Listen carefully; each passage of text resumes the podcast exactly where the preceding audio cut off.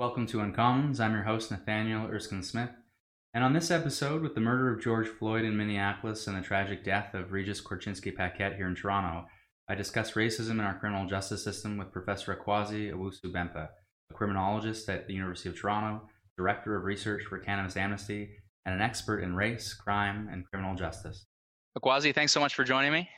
Absolutely my pleasure. I appreciate the invitation to chat we have protests going on in Canada, but obviously started out in the United States in the wake of the murder of George Floyd.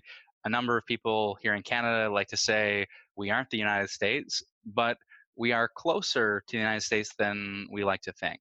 Absolutely. Um, and that goes beyond just sharing a border, which I don't think is what you actually meant. But uh, yeah, uh, you know, a, a, fair bit of my research has uh, examine the experiences of black people predominantly and indigenous people in our criminal justice system and you know much of the research in this area comes from the united states and so it's difficult not to you know draw on american literature and, and draw comparisons as well. Uh, I, i've lived and worked in the united states too and so i think you know that experience itself also kind of solidifies this belief and you know this is a view that not only do i hold but but others uh, hold now and have held for for quite some time one of the numbers I saw, so we're looking at fatalities and police interactions, and you look at numbers from I think it's 2000 until 2017 here in Canada. These are these are Canadian stats from StatsCan, and you see clearly disproportionate impact on Black and Indigenous people here mm-hmm. in Canada, and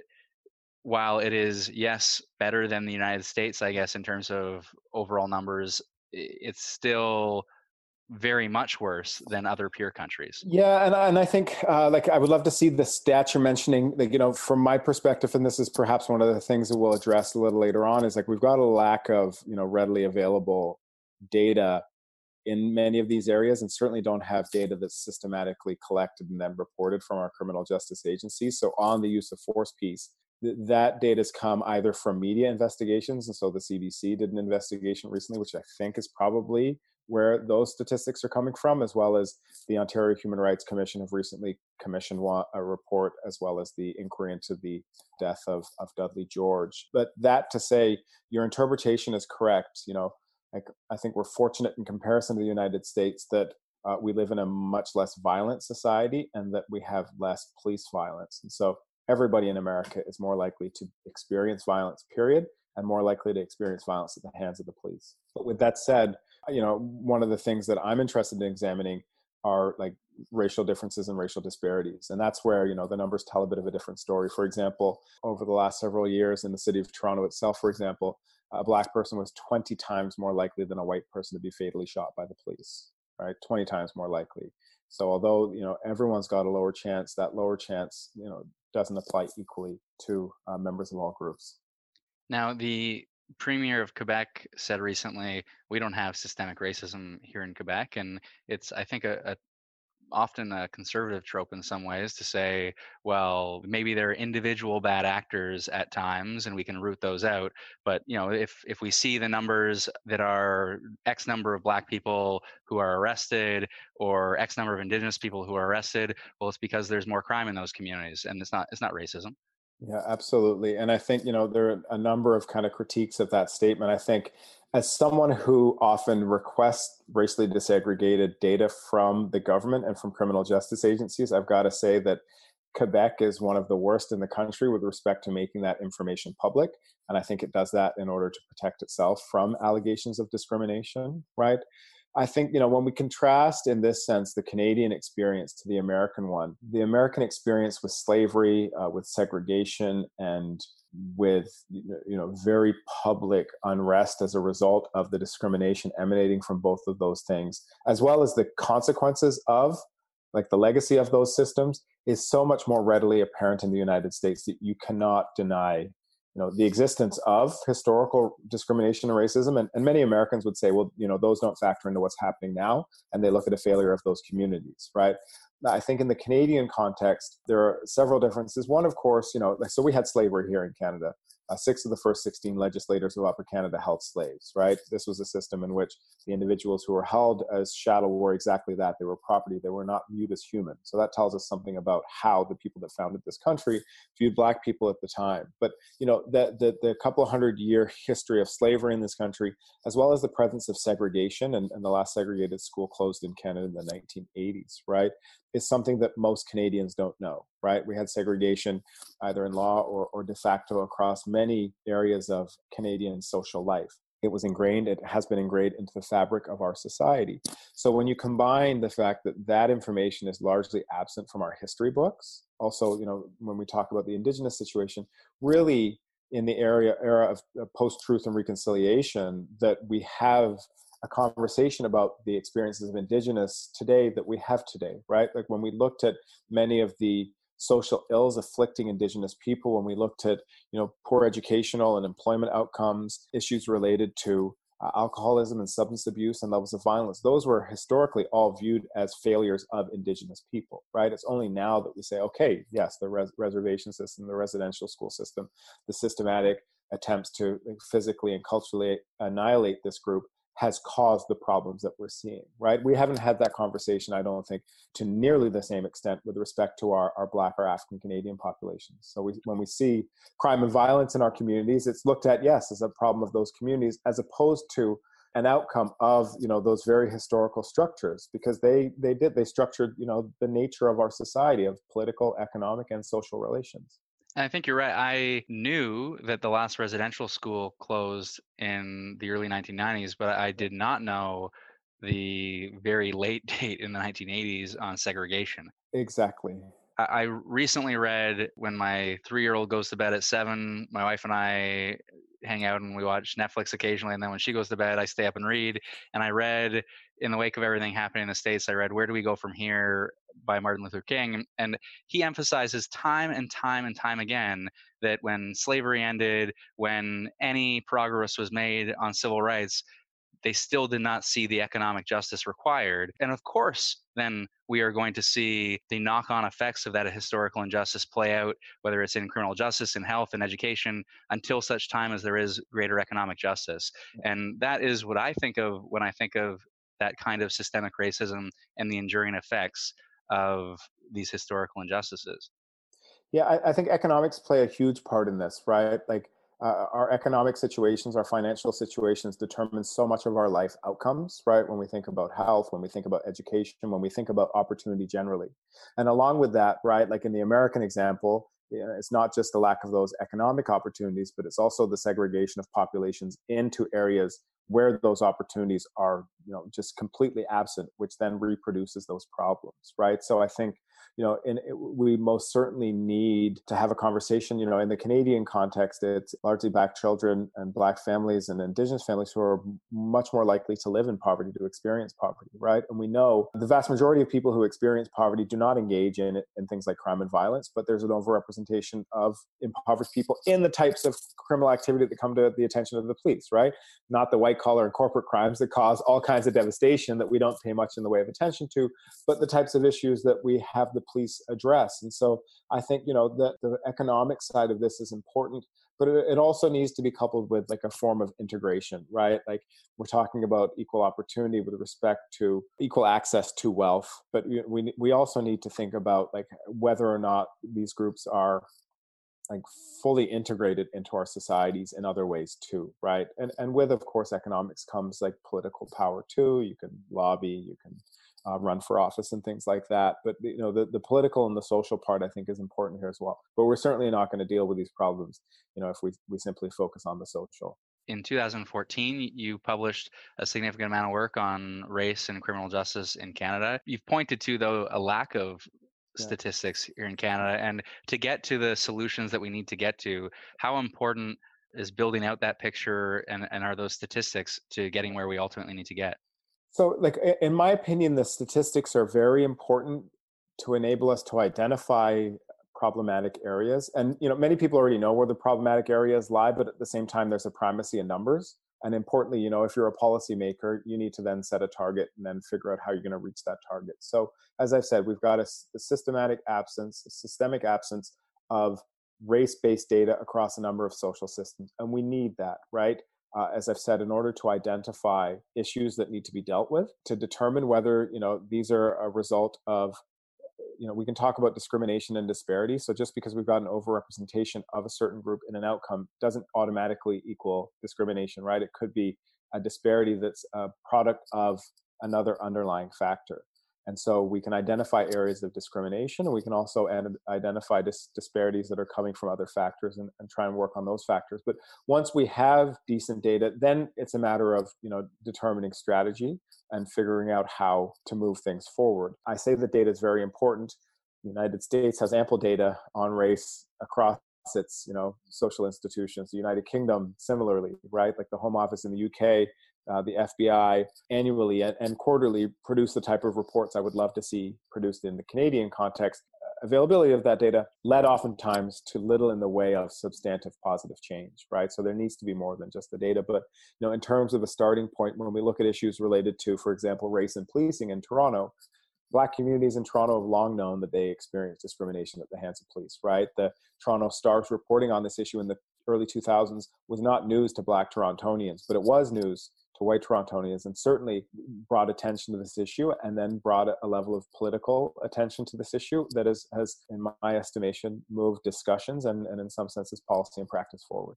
And you mentioned the way we criminalize certain activities. In many ways, we criminalize the example you use of we don't go after white collar crime in the same way that we maybe go after drug trafficking and even in many cases drug users. And uh, as someone who used cannabis when it was illegal, fairly regularly, I, as a very privileged white person in the city of Toronto, would never have been afraid of the police in the way that I know black people disproportionately affected by it absolutely would be.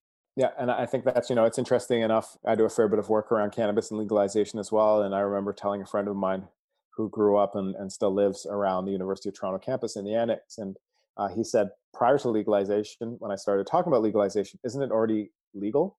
And I was like, tells me that it is for you, right? But it's not for anybody else. And I think, you know, that's important as well. And that goes back to some of what we've said, like in terms of criminalization piece, right? Like there have been strong associations made across history of criminality, violence, and danger with certain bodies, right? So the criminalization of blackness is a feature not only of the present but it, like uh, it actually like stems back to some of the earliest forms of racialization as we know them today right? So you know many listeners would be also surprised to hear that the racial categories that we have today did not exist 600 years ago. Actually the racial categorizations that we use today are really only decades old right? Like the term visible minority for example is only used in the canadian context and only emerged in the 1980s right? And the process of creating those categories was a pseudo scientific one but it didn't just involve separating people that look different into different groups. It also involved the assigning of traits and characteristics to members of those groups. And that was done in a hierarchy, typically with whites at the top, black and indigenous people at the bottom. And in order to justify that inferior status, right, as I said, various associations were made. And one of those most certainly was uh, with violence and with danger and with drugs. So I'm shocked right now by everything going on in the United States. But I will tell you, when I was first learning about the history of our drug laws, how much shock I had to know that we created laws against opium because of the yellow peril and afraid of Chinese people. We the marijuana laws principally focused at black and in the United States, even even Mexicans. I mean, it is shocking when you look at the history and you realize we fear drugs today because we used to fear different people. It's so unacceptable. So I'm rather fatigued today because I was up late last night finishing a paper on a reflection on legalization in the Canadian context. And you know, I start the paper off with this history of Canadian drug law. And as you you know, you rightly say, and and I was surprised to see in the Museum of Civilization in Ottawa and Gatineau uh, years ago, there was actually a piece on this, which I was surprised that you know the federal government technically uh, would have been promoting, documenting that history of criminalization with respect to the Chinese population and opium, right? So like that came about because of concern, and this goes back to the finance piece, right, to the economic piece. We imported large numbers of Chinese laborers to complete the railroad, right? Once that railroad was complete, those Chinese laborers were seen as competition to white folks there was, of course, unrest. There were riots in Vancouver, and, and as a direct response to the riots, to the unrest, and to the concern that white people had about Chinese people potentially taking their jobs, opium, which had been associated with that population and was continually associated with that population, was criminalized, and those groups were targeted for that, right? Similarly, Emily Murphy, uh, celebrated oh, yeah. Canadian famous um, five, right? Exactly, uh, a key figure in the the uh, women's rights movement and, a, and first you know female magistrate in the British North America, perhaps, at least in Canada, uh, you know, wrote uh, in the Black Candle and other places under her pen name, uh, Emily Canuck, uh, about you know the Negro menace and the, as you say, the yellow peril and the dangers to white Canadians that would be inflicted upon the population by people of color, and a key kind of piece of that association for her and, and a key way in which whites would be denigrated was through the use of drugs that they would be introduced to by uh, non-white people. So that is, you know, that is firmly rooted in Canadian history uh, as it is in, in the American history. And again, you know, so few people are aware of that story. In the piece of writing I was just doing, you know, I was I started off with that history. In the United States, you can trace that history to the present day much more succinctly. In Canada, there was of course a gap because I didn't have the data um, mm. to back up the, the you know the, the, smooth arc. So you know I've got studies showing that you know the Asian people are still the primary target of drug law enforcement in Canada up until the 1950s, and then there's a gap between the uh, 1950s and the 1980s. And it wasn't until Mulroney declared his war on drugs, and thankfully the Commission on Systemic Racism in the Ontario criminal justice system did its review, and it started to examine admissions to custody in Ontario for different crimes, including uh, drug importation and trafficking. And these numbers are stark, right? Between the late 1980s and early 1990s, the number of black admissions to custody increased in some of the Toronto area institutions by upwards of 3,000%. Holy right? shit.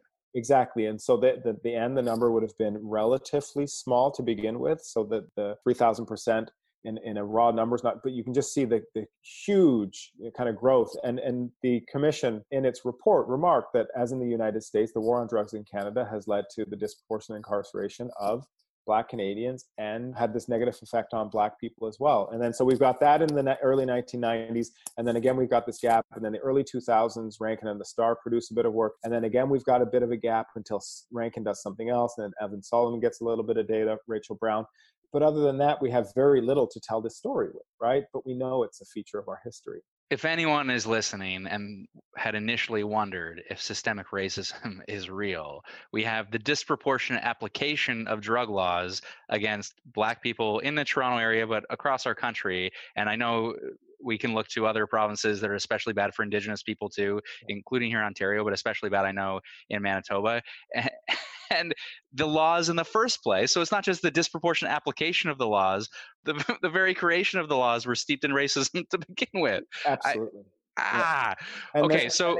Yeah. So then I was going to say before legalization, you know, you go to certain areas of the city and, and it was not unusual to smell cannabis smoke long before legalization, right? Of course. But when you look at who was being arrested, and I've been involved in some other work that's looked at racial differences and rates of use, and, and what does it show? Of course, that there are very little in the way of racial differences when it comes to uh, who actually uses these drugs.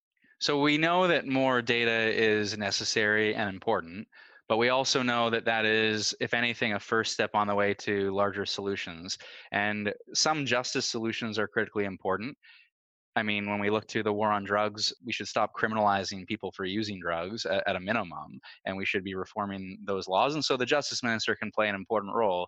But it does seem to me that the finance minister holds the keys to most of the solutions in the end.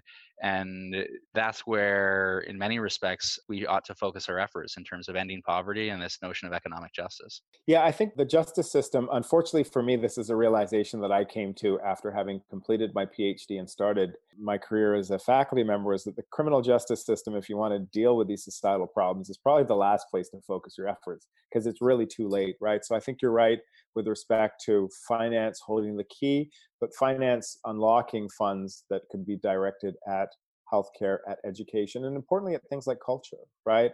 The Heritage Ministry, those that are responsible for telling our national stories, right, are, are, are key institutions as well. Because as I said, like when, when I look at the problem, I see a social aspect, I see an economic aspect, and I see a political aspect, right? We need f- full inclusion in those different areas. So we need equal economic opportunity we need real political representation. And we need a society that does not view certain groups as inferior as dangerous as troublesome right? They, they, they need to be viewed as equal integral parts of a diverse society such as canada. We pride ourselves on being multicultural being inclusive and being diverse. And we may be in terms of and this is questionable as well who we actually let in through our borders but once people get here oftentimes it's a very different story. And you have just mentioned you just finished writing an article on uh, a reflection on legalization of cannabis. You are very focused on research on race-based data, and uh, I, I want to say actually, I, I should ask. I, I, didn't ask. You know, you mentioned the History Museum or Museum of Civilization. When you look to what different levels of government, whether it be the City of Toronto to agree to collect and publish race-based data or the federal government our prime minister talking about and encouraging disaggregated data and race-based data there's obviously a positive movement on the data piece. Are, are there other specific policy initiatives on that front you think i should continue pushing on and are we doing enough on that front so on the data piece yes like more data is good but that data then needs to be used to identify problems that we can then work to address right so i think you know we need to through statistics canada and our other agencies build a more robust data collection mechanism with respect to race uh, but beyond that, you know, you've you've identified a couple of levels of government.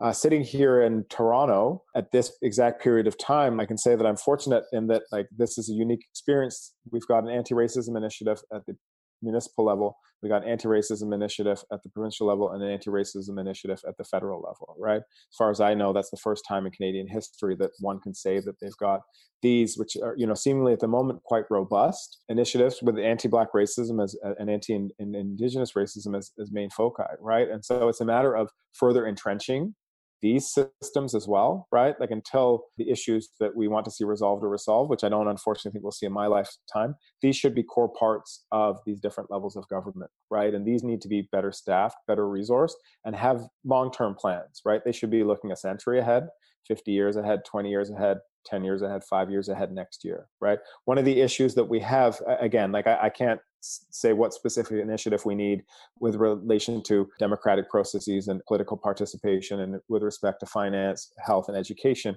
What I can say though is that the more robust we can have these systems and we can have experts within these systems and we can have community participation in identifying the priorities and not have this three, uh, you know, two to five year funding cycle of programming to deal with the problems that we're talking about, the better off we'll be. One of the things that that, that uh, disheartens me or saddens me the most with respect to the type of work that I do is that many of the people doing the important work on the ground are, are engaged in work in organizations that work within a very short funding cycle, right? And that takes away from the work they're actually able to do. They compete with one another for funding. It means that evaluations are not nearly as comprehensive as they could be because organizations are more interested in ensuring their funding is being renewed than necessarily the actual outcome of what they're doing. And so, again, as I said, we need to kind of further build out the structures that have uh, uh, have emerged in this country, and again, that I think that we're at the forefront of in some respects. You know, the work being done by Toronto's confronting anti-black racism unit,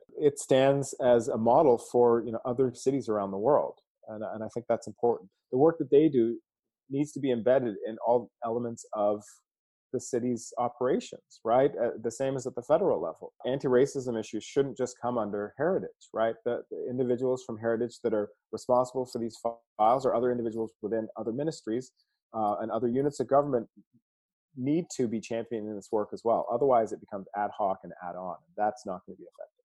And for you, you have recently had your first kid. You are still publishing articles. What is the focus of your research in the months and years ahead? It is disparate and all over the place. So I've got to say that unfortunately, and this is changing, there are too few people engaged in the type of research that I am, at least you know from a criminological perspective. Uh, there are others in different disciplines, but there are too few of us within criminology and even within sociology in the Canadian context, which means basically that I do a lot of different work. So I've got ongoing projects looking at policing, policing generally with respect to racialized populations as well as with respect to drugs as well. Looking at, and I think a very interesting initiative, and we've chatted a little bit about this that's emerging in Canada, uh, is the impact of race and culture assessments that are being used in increasingly in Ontario courts, an initiative first pioneered in Halifax to uh, educate the court and judges the extent to which historical and present day discrimination is a criminogenic factor, as well as how discrimination leads people to courts. Engage in some very cool work, both provincially and federally, with respect to corrections.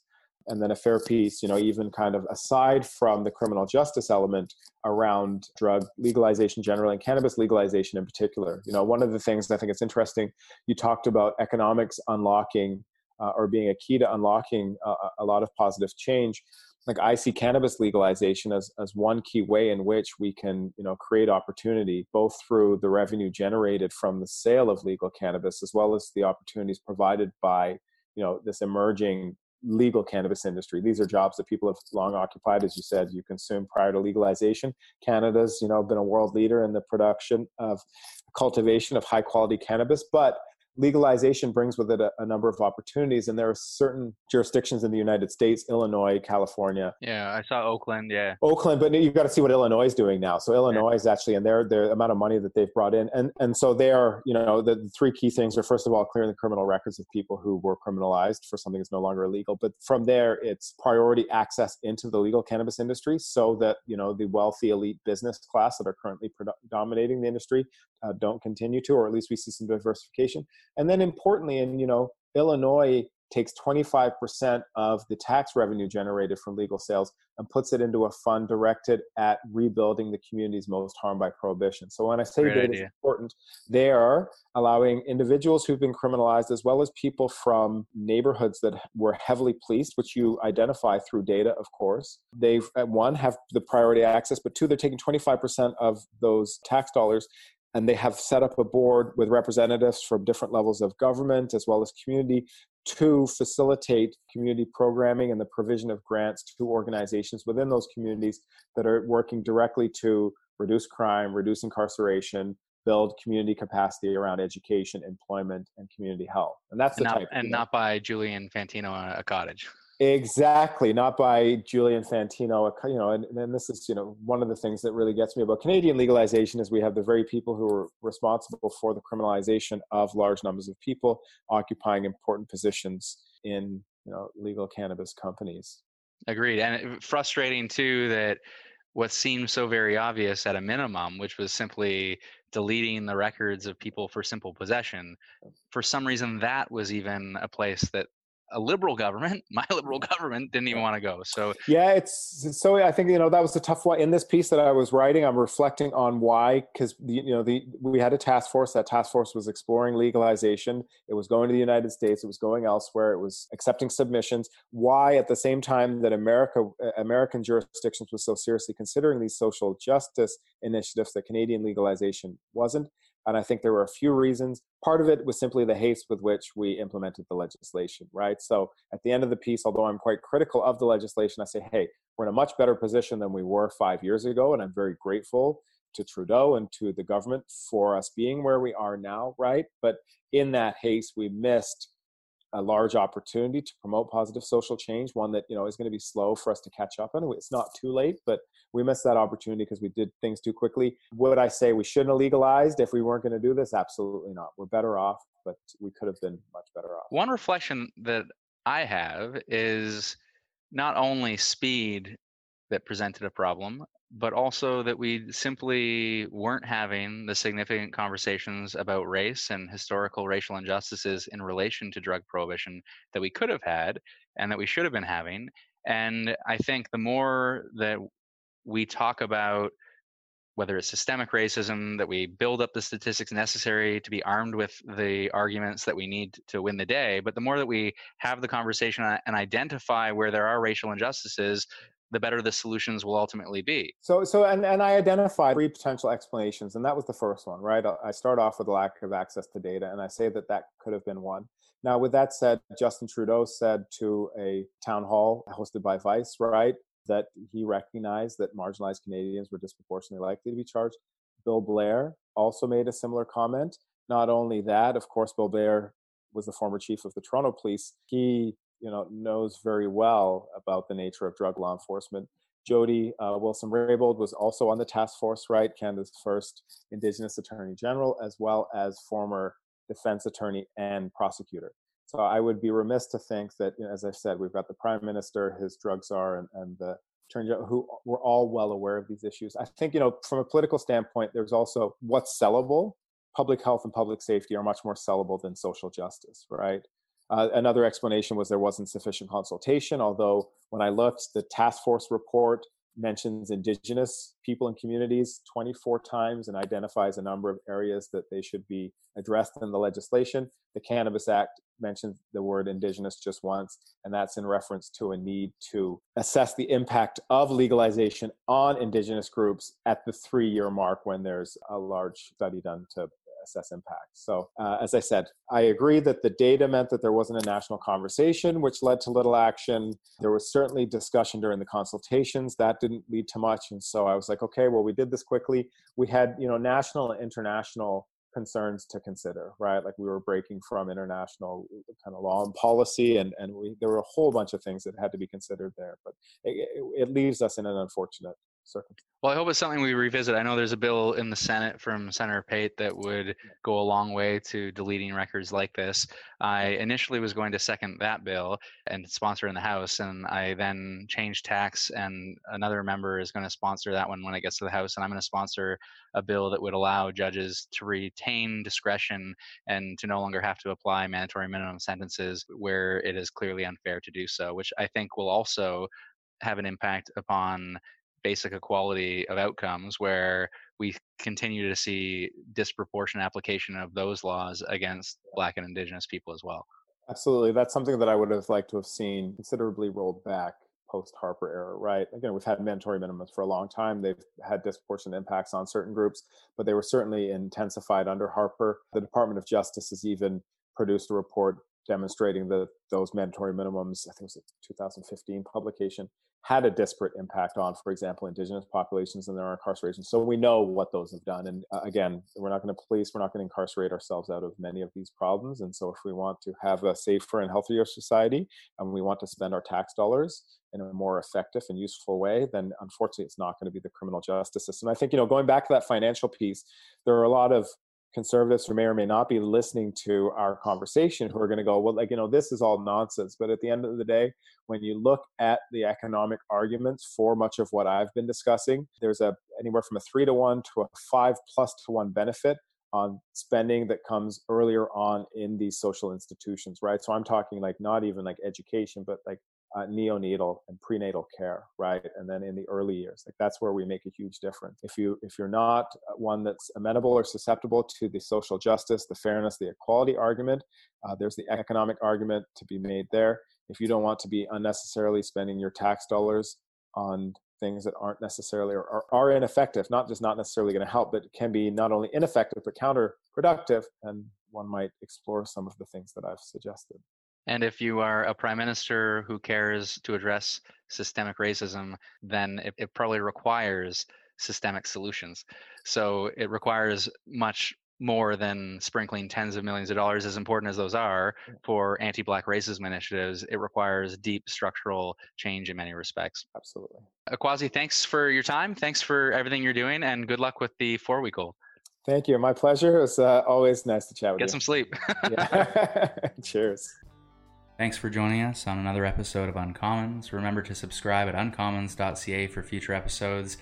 It is incredible, really, to see the protests in Toronto and across the United States standing up for equality against police violence and against racism.